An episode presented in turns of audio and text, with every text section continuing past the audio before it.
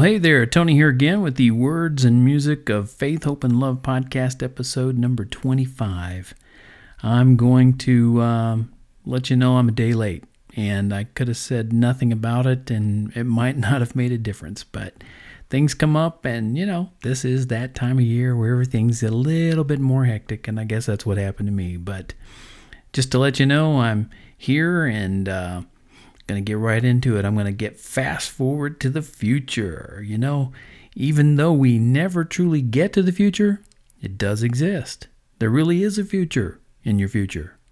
I don't know exactly what it'll look like or how it'll all play out, but I'm convinced there are good things in my future. If we could fast forward to the future right now, do you think you'd like to make the trip?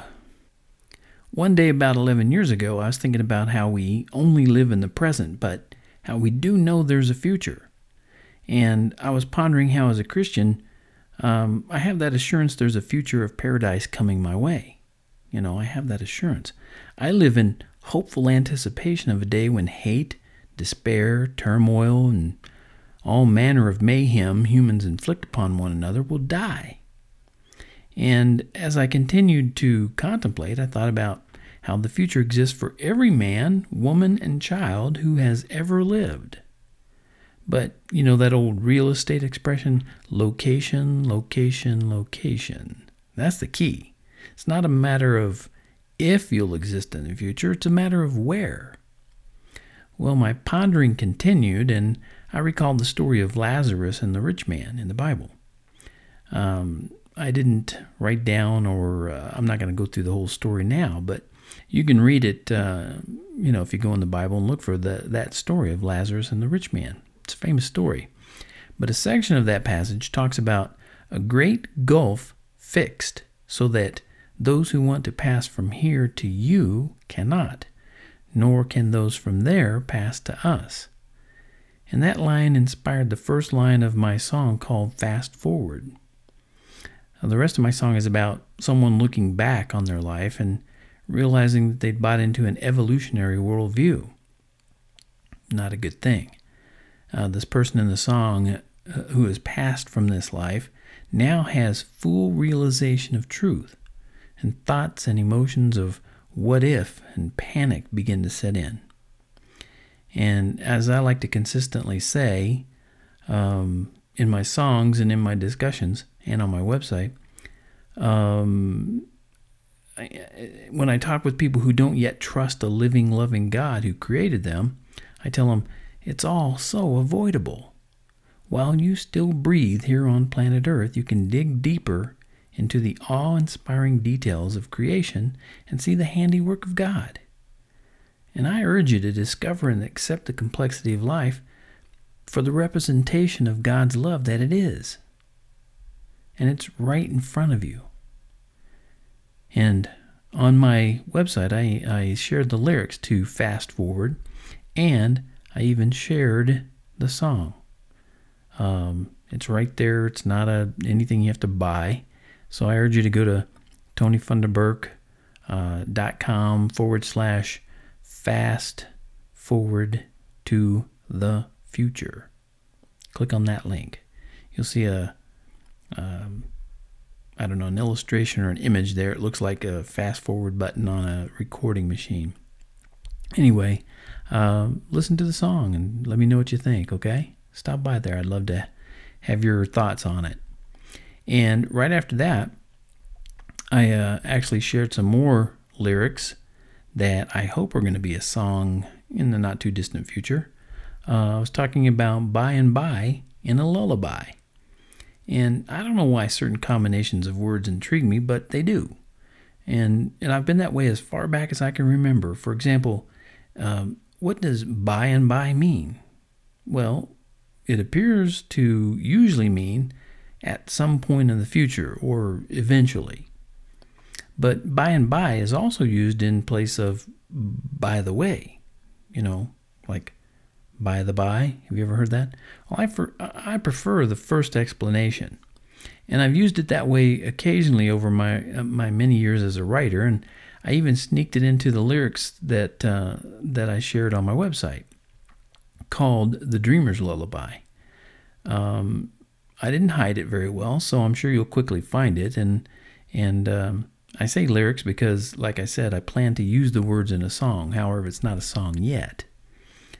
Uh, I suppose because it was very late as I typed it out and uh, and all that, I my thoughts strayed to lullabies and and Dreamtown, and whatever it was. I, I mean, I just felt like a, a, change of pace from my other articles and opinions and studies, and so I wrote those uh, those words, uh, the words to the Dreamer's Lullaby. So um, if you go to tonyfunderburk.com and click on the link that says "By and By" in a lullaby, you can read those lyrics, and I'd love to have your feedback on that too. Um, you know, say, "Hey, Tony, that sounds like it might might be a nice lullaby for for little kids," or I don't know, maybe if you if you actually make it a song, you'll put me to sleep. Let me know, okay? Uh, the next thing I talked about this past week was um, I don't know if if you've seen in the news a place here in Colorado called Masterpiece Cakes. Um, it, it's just been a quite a fiasco. And if you're a business owner, I'd like to point out something that I thought would have been blatantly obvious until recently, until that all came up. No one has a right to force you to serve their needs. Regardless of whatever inane laws vacuous government officials might conjure up, you do have a right to refuse service to anyone. You do have that right. I'm not kidding. I completely understand how our federal, state, and legal governments manage to make things like this a legal issue. But far too often in our system of government, legal parts company with right and wrong. Simply calling something legal doesn't make it right. For example, at one time in our nation's history, only three fifths of blacks were counted as citizens. It was constitutionally legal, but it was most certainly wrong. And I'm saying all this because, like I said, right here in my own hometown in Colorado, a legal issue has arisen as a result of a cake maker exercising a right to refuse service to a gay couple. And I put that in quotations on my article. They wanted him to bake them a cake for their so called civil union ceremony. And uh, Jack Phillips of of the Masterpiece Cake Shop in Lakewood, Colorado, informed the two men that his Christian worldview doesn't support gay marriage or a civil union. Now you'd think that would should be the end of it. I mean, uh, some people feel one way, other people feel another way, and hey, let's part company. But these two guys fired some insults at Mr. Phillips, and they admitted to it, and they left the shop and eventually filed a discrimination lawsuit. Yes, they're going to sue him. They are in the middle of it, actually. I found a report on this uh, from a National Public Radio article uh, that popped up in my iPhone Flipboard app. And um, I pasted in some of that article in my website. And uh, I actually wrote what was said in the article and then I put my words in blue on the website so you would know who was saying what. But in the article, it said, should they be allowed a religious exemption, like churches and some institutions? And my answer to that is no. That might surprise you since I'm a Christian, but I said, no, religion isn't the issue. Freedom is. Just because a guy bakes cakes doesn't give you or anyone else a right to any of those cakes or to force him to bake you one. The next thing they wrote uh, that I took out of there was, uh, or a First Amendment free expression pass. Should they get that? A sort of conscientious objector status if the job is at odds with their beliefs? Well, I said this comes closer to reality. If a bar owner who doesn't give a hoot about Jesus doesn't want skinheads coming into his bar, he should have a right to refuse service to them. Simple as that. Doesn't have anything to do with religion. It's just that he doesn't want a certain kind of people in his bar, and he shouldn't have to be forced, or shouldn't be forced to have to have them. The next uh, part of the article it said, in his Colorado cake case ruling, administrative law judge Robert Spencer acknowledged that some may view the actions of Baker Phillips as within his rights as a businessman. And uh, the judge said, quote, At first blush, it may seem reasonable that a private business should be able to refuse service to anyone it chooses. This view, however, Spencer added, fails to take into, uh, fails to take into account the cost to society and the hurt caused to persons who are denied service simply because of who they are. Well, I said Judge Spencer's view, also any corresponding laws, uh, fails to take into account the cost of lost souls and the hurt caused to persons who are forced to provide service simply because of who they are. He doesn't care about that, though. He's thumbing his nose in the face of God. He also said Colorado, or this article said, Colorado, like New Mexico, bars discrimination based on sexual, sexual orientation. And I said, in doing so, both states elevate the rights of some over the rights of others, and that's unjust. For Laura Durso, the issue is one of basic rights. There is a steady drumbeat of people understanding fairness in the marketplace, says Durso, director of LGBT research and communication at the Center for American Progress. Quoting again, open a business to serve the public? You have an obligation to serve everyone. That's what she thinks. Ms. Durso unsurprisingly fails to understand basic rights. Basic rights can be defended equally for everyone. Basic rights are life, liberty, and a pursuit of happiness. No one has a basic right to force, coerce, or compel someone else to bake them a cake. And fairness in the marketplace is a remarkably childish concept. With all the fairness you can muster, give 100 people the same tools and the same opportunities and the same freedoms, and then watch as inevitably some excel while others crash and burn. And no one has an obligation to serve everyone. That's a senseless statement, not well thought out. So then the article went on to say so what's the fix? Where is the line constitutionally? And some guy says, well, that's the million dollar question, and one that will have to be answered by state legislatures or by the Supreme Court. And I said, well, if state legislatures or the Supreme Court are, are unable to understand the difference between right and merely legal, which is the case the majority of the time now, we will continue to decline further and further into moral bankruptcy. And don't deceive yourself into believing morality comes from people, places, or parchment. Morality comes from God, the same God who endowed us with certain inalienable rights, that among these are life, liberty, and the pursuit of happiness. And I didn't make that up. I think you know where that comes from. Well, in conclusion on that, I'd like to say that a free market will almost always determine the course of enterprise. If I determine not to serve a segment of society and I see my business begin to fail, I should be able and allowed to make the adjustments if I'm willing. And if I'm unwilling to make those adjustments and my business fails, so be it. Also, if I decide to serve a certain segment of society while denying others, and I'm rewarded with a flourishing business, so be it. The point is, it's my business. If you can see a better way to do it, and if you're able to do it, go for it. You'll either get my business or you won't, but I won't be mad at you for being different.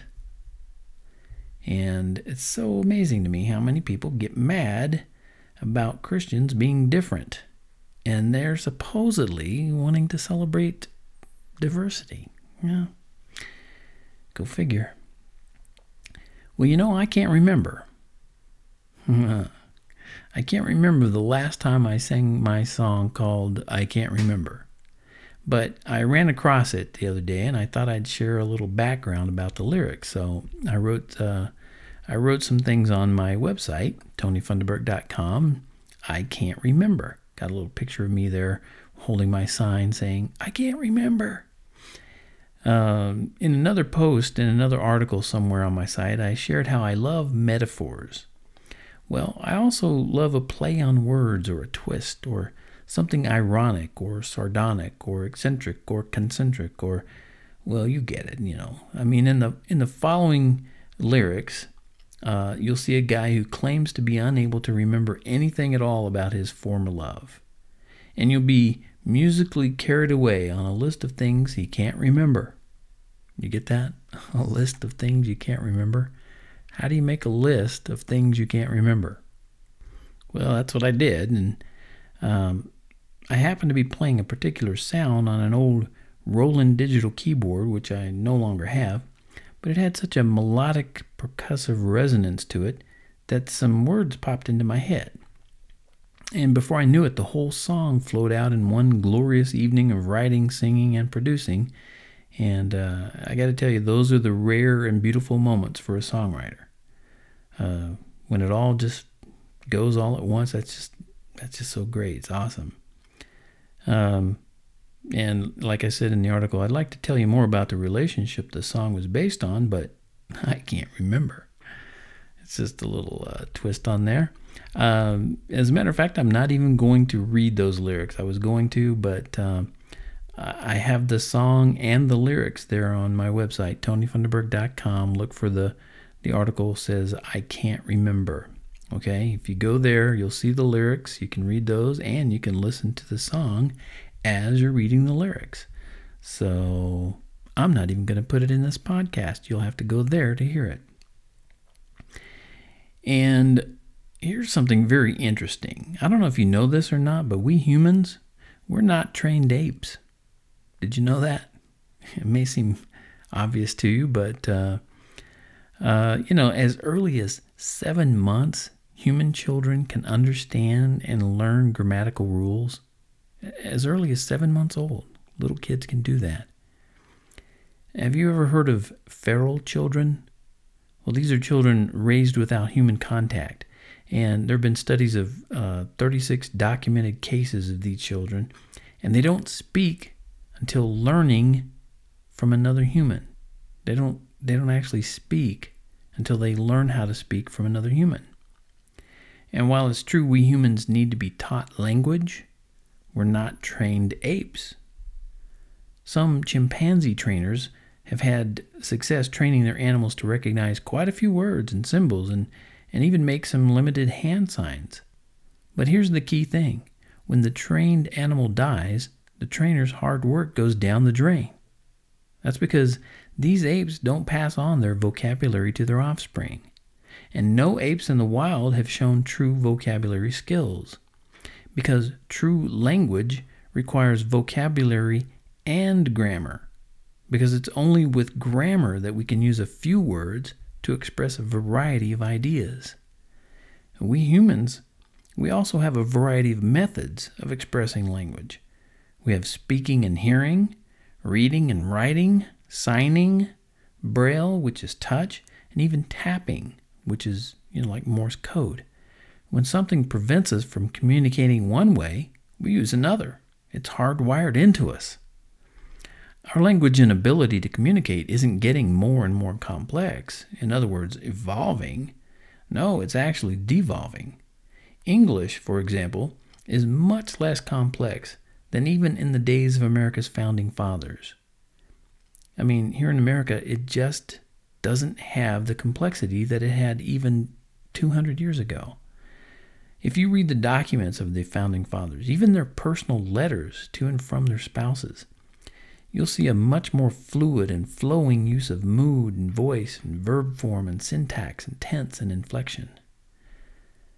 You know, for a human to need another human in order to learn to speak, this means the first humans must have been endowed with a language ability. There just isn't any evidence that language evolved. And this, of course, means that humans didn't either. And it also means that we're not trained apes or any other form of evolved creature. Language is one of the many proofs of that. Now, I'd like to finish up this week's um, podcast talking about your glorious body. I'm not talking about you, you who's been working out, you know who you are. No, I'm talking about a glorious body that every believer is going to have. You can live forever in paradise with your Creator in a glorious body. So I suggest you don't worry so much about the body you have now, which only lasts a little while. I mean, you should take care of it, but don't don't fret over it. And I hope you'll pardon the abrupt way I had of jumping into this biblical topic, but I just wanted to be sure you're awake for this eye-opening information. Are you aware that you'll get a glorious body when you're raised from the dead? Uh, what's that you say? You don't believe you'll be raised from the dead? Well, do you believe you're going to die? I mean, I think you can probably wrap your mind around that because you see it happening every day, right? Death is a natural part of this life we have. It's not the best part. In fact, it's the worst part. But it's nevertheless a part. In 1 Corinthians 15, verses 35 through 49, Paul writes a brilliant passage describing the difference in this temporary body we now have and that which we will have upon resurrection. His juxtaposition of adjectives is colorful and clear, and to describe our present earthly body, he uses words like flesh, terrestrial, corruption, dishonor, weakness, natural, and dust. And he contrasts that with the resurrected body, and you find words like spirit, celestial, incorruption, honor, glory, and power. Wow, what a difference! But of course, our resurrected body would have to be amazingly different in order to last through eternity, right? Our current natural bodies won't last forever, and we shouldn't want them to anyway. You know, our flesh has been corrupted with sin from the very first generation. Now, I know this sounds hokey to anyone who doesn't want God telling them what for. But that doesn't mean it isn't true. Our feelings don't make it true or false, the facts do. And if I don't have my facts straight, if I'm one of those goofy Christians who bought into this whole life after death in paradise with God myth, then I'm a silly fool. Okay? So sue me. But if I'm not wrong about this, and believe me, I'm staking my potential eternal future on it, then I can look forward to a glorious body one day that will never die.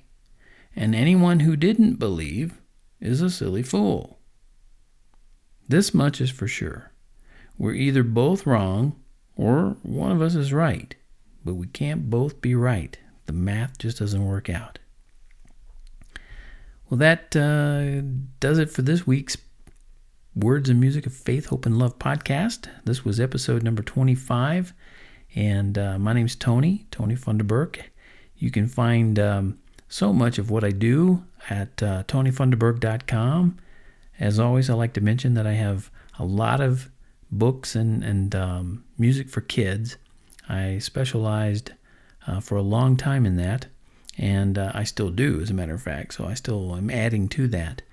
But uh, you can find all kinds of things that I'm doing over there at tonyfunderburk.com. I hope you will. Hope you'll stop by and um, make it a habit. And if you're not already subscribed to this podcast, do that.